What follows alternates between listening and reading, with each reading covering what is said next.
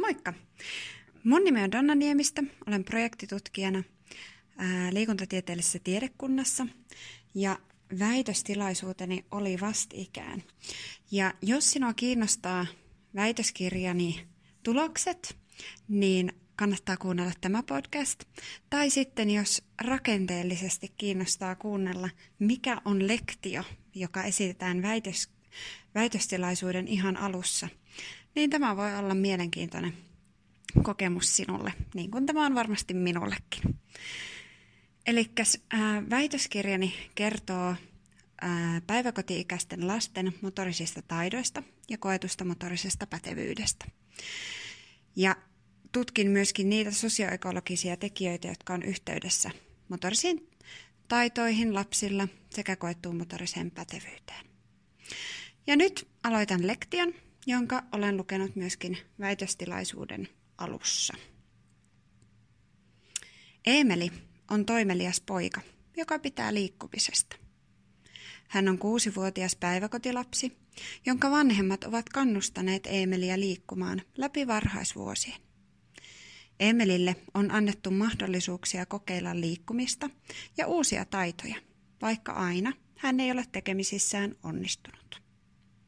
Esimerkiksi kävelyn opettelu vaatii paljon enemmän toistoja ja pyllähdyksiä, mitä vanhemmat olisivat voineet kuvitella. Kuitenkin, koska Eemeli on saanut kokeilla omia rajojaan ja haastaa omaa osaamistaan, hänelle on syntynyt luotto siihen, että hän oppii ja kehittyy. Lisäksi hänelle on muodostumassa käsitys omista rajoistaan, eli siitä, minkälaiset taidot ovat harjoiteltavissa ja mitkä ovat hänelle vielä liian haastavia taitoja sellaisenaan. Koska Emeli kokee, että hän osaa liikkua vähintään yhtä hyvin kuin kaveritkin, hän mielellään menee mukaan yhteisiin peleihin ja leikkeihin. Se paitsi lisää hänen fyysistä aktiivisuuttaan, eli liikkumisensa määrää. Se tuo myös hänelle sosiaalisia kontakteja ja pärjäämisen tunteen. Nykyisen tutkimustiedon mukaan Emelin kehitys on varsin tyypillinen. Kuten Emelin tapauksessa tulee esiin, varhaislapsuudessa fyysinen aktiivisuus on tärkeä motoristen taitojen kehityksen mahdollistaja, sillä lapsen täytyy saada kokeilla yrityksen ja erehdyksen kautta liikkumista, jotta vaadittavat motoriset taidot voivat kehittyä hänen omalle ikätasolle. Motorisilla perustaidoilla tarkoitetaan niitä hieno- ja karkeamotorisia taitoja, joihin myöhemmät taidot ja liikkuminen perustuvat. Ne voidaan jakaa liikkumistaitoihin, joilla tarkoitetaan taitoja kuten kävelyä, juoksua, laukkaa ja hyppelyä pallonkäsittelytaitoihin, kuten esimerkiksi heittämistä, pallon potkaisemista ja kiinniottamista, sekä tasapainotaitoja ja koordinatiivisia taitoja, jotka havainnollistuvat esimerkiksi pyöräilyä opeteltaessa tai liikkuessa jäisellä maantiellä. Motoriset taidot ja fyysinen aktiivisuus ovat hyvin läheisesti vuorovaikutuksessa, mutta myös Kokemus omasta motorisesta pätevyydestä on yhteydessä siihen, kuinka helposti lapsi lähtee liikkeihin, liikkeeseen ja liikuntaleikkeihin. Koetulla motorisella pätevyydellä tarkoitetaankin sitä, minkälaisiksi lapsi itse kokee omat motoriset taitonsa. Toisin sanoen, kokeeko lapsi olevansa hyvä liikkumaan. Tutkimuksen teoreettisen viitekehyksen mukaan, aivan kuten Emelin tapauksessa kerrottiin alussa, jos lapsella on hyvät motoriset taidot, hän on myös todennäköisemmin fyysisesti aktiivinen ja toisaalta hän kokee onnistumisen kokemuksia liikkuessaan. Eli hän paitsi kokee myönteisiä tunteita, hän myös jaksaa sitoutua uusien taitojen harjoitteluun ja kokee omat taitonsa riittäviksi. Tämä positiivinen sitoutumisen kierre liikkumista kohtaan vuorovaikutteisesti kehittää kaikkia osa-alueita, niin fyysistä aktiivisuutta kuin motoristen taitojen oppimista sekä koettua motorista pätevyyttä. tämän varhaisvuosien positiivisen kierteen on ennustettu vahvistuvan iän myötä ja siten olevan yhteydessä elämän mittaiseen toimintatapaan, jossa yksilö on terveydelle riittävästi fyysisesti aktiivinen, ylläpitäen tervettä kehon koostumusta. Tämän neljästä tieteellisestä osajulkaisusta ja niiden yhteenvedosta koostuvan väitöskirjatutkimuksen tavoitteena olikin ensisijaisesti tuottaa tietoa suomalaisten päiväkotilasten motorisista, motorisista taidoista sekä koetusta motorisesta pätevyydestä. Erityisesti tutkittiin lapsen iän, sukupuolen sekä fyysisen ympäristön välisiä eroja suhteessa motorisiin taitoihin ja koettuun motoriseen pätevyyteen. Toissijaisena tarkoituksena oli selvittää laajemmin, mitkä sosioekologiset tekijät ovat yhteydessä motorisiin taitoihin ja koettuun motoriseen pätevyyteen. Myös ulkona vietetyn ajan ja liikuntaharrastamisen määrän yhteyttä motorisiin taitoihin ja koettuun motoriseen pätevyyteen tutkittiin. Väitöskir- väitöskirja-aineisto kerättiin vuosina 2015 ja 2016 eri puolelta Suomea satunnaistetulla ryväsotannalla osana opetus- ja kulttuuriministeriön rahoittamaa Taitavat tenavat tutkimushanketta. Aineiston satunnaistamisessa huomioitiin päiväkodin maantieteellinen sijainti sekä paikallinen asukastiheys. Tutkimukseen osallistui kokonaisuudessaan yhteensä 945 päiväkotilasta, jotka olivat kolmesta seitsemänvuotiaita. Osallistuminen oli kaikille osallistujille vapaaehtoista. Jyväskylän yliopiston eettinen toimikunta antoi tutkimushankkeelle puoltavan lausunnon. Väitöskirjatutkimuksen ensimmäisen osajulkaisun mukaan lasten motoriset taidot paranevat odotetusti iän myötä, sillä lapsi saa enemmän toistoja liikkumisesta, joka heijastuu parempaan motoriseen taitotasoon. Siitä huolimatta ikä ei pelkästään selitä motoristen taitojen kehittymistä, vaan siihen tarvitaan riittävästi kannustusta, tilaa ja aikaa sekä mahdollisuuksia. Lisäksi tutkimuksessani todettiin, että tyttöjen ja poikien välillä motorisissa taidoissa on jonkin verran eroja. Pojilla pallon käsittely ja tytöillä liikkumis- ja osittain tasapainotaidot ovat vahvemmassa suhteessa toiseen sukupuoleen. Molemmilla sukupuolilla näyttää siis olevan omat vahvuudet liikkumiseen liittyen.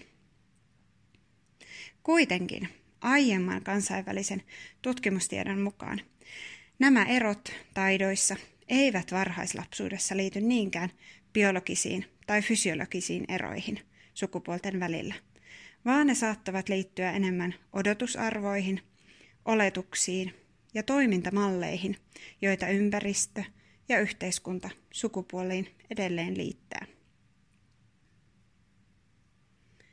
Tämä on hyvä tiedostaa jokaisen kasvattajan. Koska nämä sukupuoleen liittyvät tulokset tukevat vahvaa kansallista ja kansainvälistä päiväkotilasten motoristen taitojen tutkimusta pitkältä ajalta. Koen, että emme ole täysin kasvattajina ja liikuntakasvattajina onnistuneet innostamaan lapsia sukupuolesta riippumatta erilaisten taitojen harjoittelun pariin ja luomaan heille tasavertaisia mahdollisuuksia kokeilla liikkumista lapsen omista mielenkiinnon kohteista käsin vapaana yhteiskunnan oletusarvoista. Lisäksi ensimmäinen osajulkaisu tuotti uutta tietoa lapsen yksilöllisen reagointitavan merkityksestä suhteesta, suhteessa motoristen taitojen oppimiseen. Huomattiin, että temperamenttipiirteistä aktiivisuus sekä tarkkaavaisuuden ylläpitäminen olivat yhteydessä motoristen taitojen kehitykseen. Temperamentilla tarkoitetaan lapsen biologista ja yksilöllistä reagointitapaa. Löydökset temperamentista ja motoriikan suhteesta voivat tuntua loogisilta, mutta näitä yhteyksiä ei oltu kansallisesti eikä kansainvälisesti vielä laajemmin tutkittu päiväkotilapsilla osajulkaisun julkaisuhetkellä. Näiden temperamenttipiirteiden yhteyttä voidaan yrittää selittää esimerkiksi sillä, että arjessa temperamentiltaan aktiivinen lapsi todennäköisesti myös liikkuu enemmän, jos saa siihen mahdollisuuksia. He myös reagoivat nopeasti ja spontaanisti, ja motoriset taidot kehittyvät toistojen myötä huomaamatta. Voi myös olla, että temperamentiltaan aktiivisten lasten vanhemmat etsivät aktiivisemmin lapselle tapoja purkaa energiaa, jolloin huomaamattaan vanhempi saattaa tukea enemmän aktiivisemman lapsen tarvetta liikkua. Myös tarkkaavaisuus ja erityisesti sen ylläpitäminen ovat tärkeitä motoristen taitojen harjoittamisen kannalta, sillä uutta oppiakseen on pystyttävä keskittymään – varsinkin silloin, jos opeteltava taito on monimutkainen tai muulla tavalla haastava ja vaativa. Pohdin, että jälleen vanhemman vuorovaikutukseen voi heijastua lapsen temperamentti. Jos lapsi keskittyy suhteellisen helposti ja uppoutuu omaan tekemiseen, luultavasti vanhempi pyrkii antamaan lapselle tilaa tekemisen syventymiseen. Ja vastaavasti toisinpäin. Eli jos lapsen on vaikeampi keskittyä, vanhempi saattaa ottaa aktiivisemman ja ohjaavamman roolin lapsen oppimisprosessissa. Siitä huolimatta jatkuvien häiriötekijöiden maailmassa koen, että on tärkeää alleviivata vanhempien merkitystä siinä, että riippumatta lapsen temperamenttipiirteistä, lapsella on oikeus olla hänen terveydelleen riittävästi fyysisesti aktiivinen sekä toisaalta hänelle on suotava aikaa uppoutumiseen sekä uuden oppimiseen. Lapsen hyvä päivä koostuu motorisen taidon oppimisenkin näkökulmasta riittävästä aktiivisuudesta, mielekkäästä tekemisestä ja toisaalta siitä, että hän saa keskeyttämättä uppoutua tekemiseensä. Siispä kaikkia päivän hetkiä ei ole hyvä täyttää aikuisten koordinoimalla tekemisellä. Väitöskirjan toisen osajulkaisun mukaan Suomen sisäisiä alueellisia eroja oli lasten motoristen taitojen tasossa sekä ulkoilun ja liikuntaharrastamisen määrässä. Toisin sanoen, maaseudun lapsilla oli parhaimmat motoriset taidot ja he viettivät eniten aikaa ulkona päiväkotipäivän jälkeen. Pääkaupunkiseudun lapset puolestaan osallistuivat eniten liikuntaharrastuksiin. Molemmilla sekä ulkona vietetyn ajan määrällä sekä liikuntaharrastamisella oli myönteinen vaikutus motorisiin taitoihin. Tulosten perusteella voidaankin suosittaa, että kaikilla lapsilla tulisi olla mahdollisuuksia ulkoilla turvallisesti ja osallistua liikuntaharrastuksiin asuinpaikkaa katsomatta. Myös harrastusmaksujen kanssa painiville vanhemmille voi olla lohduttavaa huomata, että tulosten perusteella alle kouluikäinen lapsi hyötyy eniten taidon kehittymisen näkökulmasta katsottuna spontaaneista mahdollisuuksista päästä vaivattomasti liikkumaan lähiympäristöönsä. Se ei maksa mitään.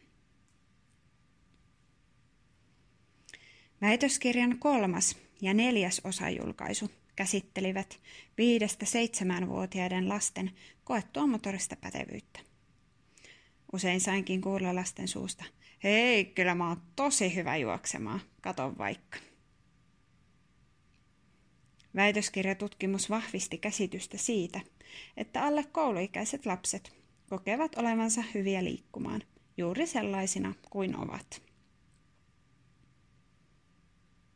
Tämä on äärimmäisen tärkeää, jotta lapset jatkavat taidon opettelemista, vaikka eivät heti onnistuisikaan. Vahvasta koetun motorisen pätevyyden tunteesta tulee ehdottomasti osoittaa kiitoksensa vanhemmille ja varhaiskasvattajille, vaikka siihen liittyy myös kehityksellinen selitys. Lapsen kognitiivinen kapasiteetti ei vielä riitä alle kouluikäisenä arvioimaan omia taitoja täysin realistisesti. Tämä on tärkeä kehityksellinen vaihe, jotta lapsi jaksaa yrittää aina uudelleen ja uudelleen lannistumatta. Jos ajattelemme jälleen Emelin kävelyn opettelua, Emeli kaatui, haparoi ja epäonnistui satoja kertoja ennen kuin oppi kävelemään. Jos Emeli olisi lannistunut tai jos hänen vanhemmat olisivat lannistuneet, ei kävelyä olisi tullut opittua. Eikä vastaavasti myöhempiäkään taitoja, kuten juoksua, hyppelyä tai jalkapallon pelaamista, jotka kaikki nojaavat kävelytaidon oppimiseen. Tämä kuvastaakin erinomaisesti sitä, minkä vuoksi motorisia taitoja kuvataan liikkumisen rakennuspalikoiksi. Iän myötä omien taitojen arviointi muuttuu realistisemmaksi, joka voi vähentää lapsen tarvetta kokeilla rajojaan, sillä käsitys omasta taitotasosta alkaa olla lähempänä varsinaista, realistista motorista taitotasoa. Noin seitsemän vuoden tietämillä vanhemmat voivat viimeistään, ainakin osittain, huokasta helpotuksesta, sillä liikkumisen turvallisuudenkin kannalta tarkasteltuna Emelimme oppivat liikkumaan turvallisemmin omiin taitoihinsa nähden. Kiteytettynä Tämän tutkimuksen tarkoituksena oli siis tuottaa tietoa päiväkotilasten motorisista taidoista ja koetusta motorisesta pätevyydestä kansallisesti laajalla otoksella – joka mahdollistaa alue- alueellisten eroavaisuuksien tutkimisen, jotta voidaan ottaa kantaa siihen, minkälainen ympäristö tukee lasten motoristen taitojen kehityksen tarpeita. Lisäksi iän, sukupuolen, temperamentin ja koetun motorisen pätevyyden lisäymmärryksen motoristen taitojen kehittymiseen toivotaan tuottavan varhaiskasvattajille sekä vanhemmille toisaalta tietoa ja toisaalta pedagogisia välineitä lapsen motorisen kehityksen edistämiseen sekä terveen ja myönteisen koetun motorisen pätevyyden luomiseen. Nyt kiitän teitä, arvoisat kuulijat. Toivottavasti osasin kertoa kiteytettynä tutkimuksen ja väitöskirjani tarkoituksen ja toisaalta, jos olet kiinnostunut lektion rakenteesta. Tässä oli siitä yksi esimerkki. Kiitos kuuntelusta. Moi moi!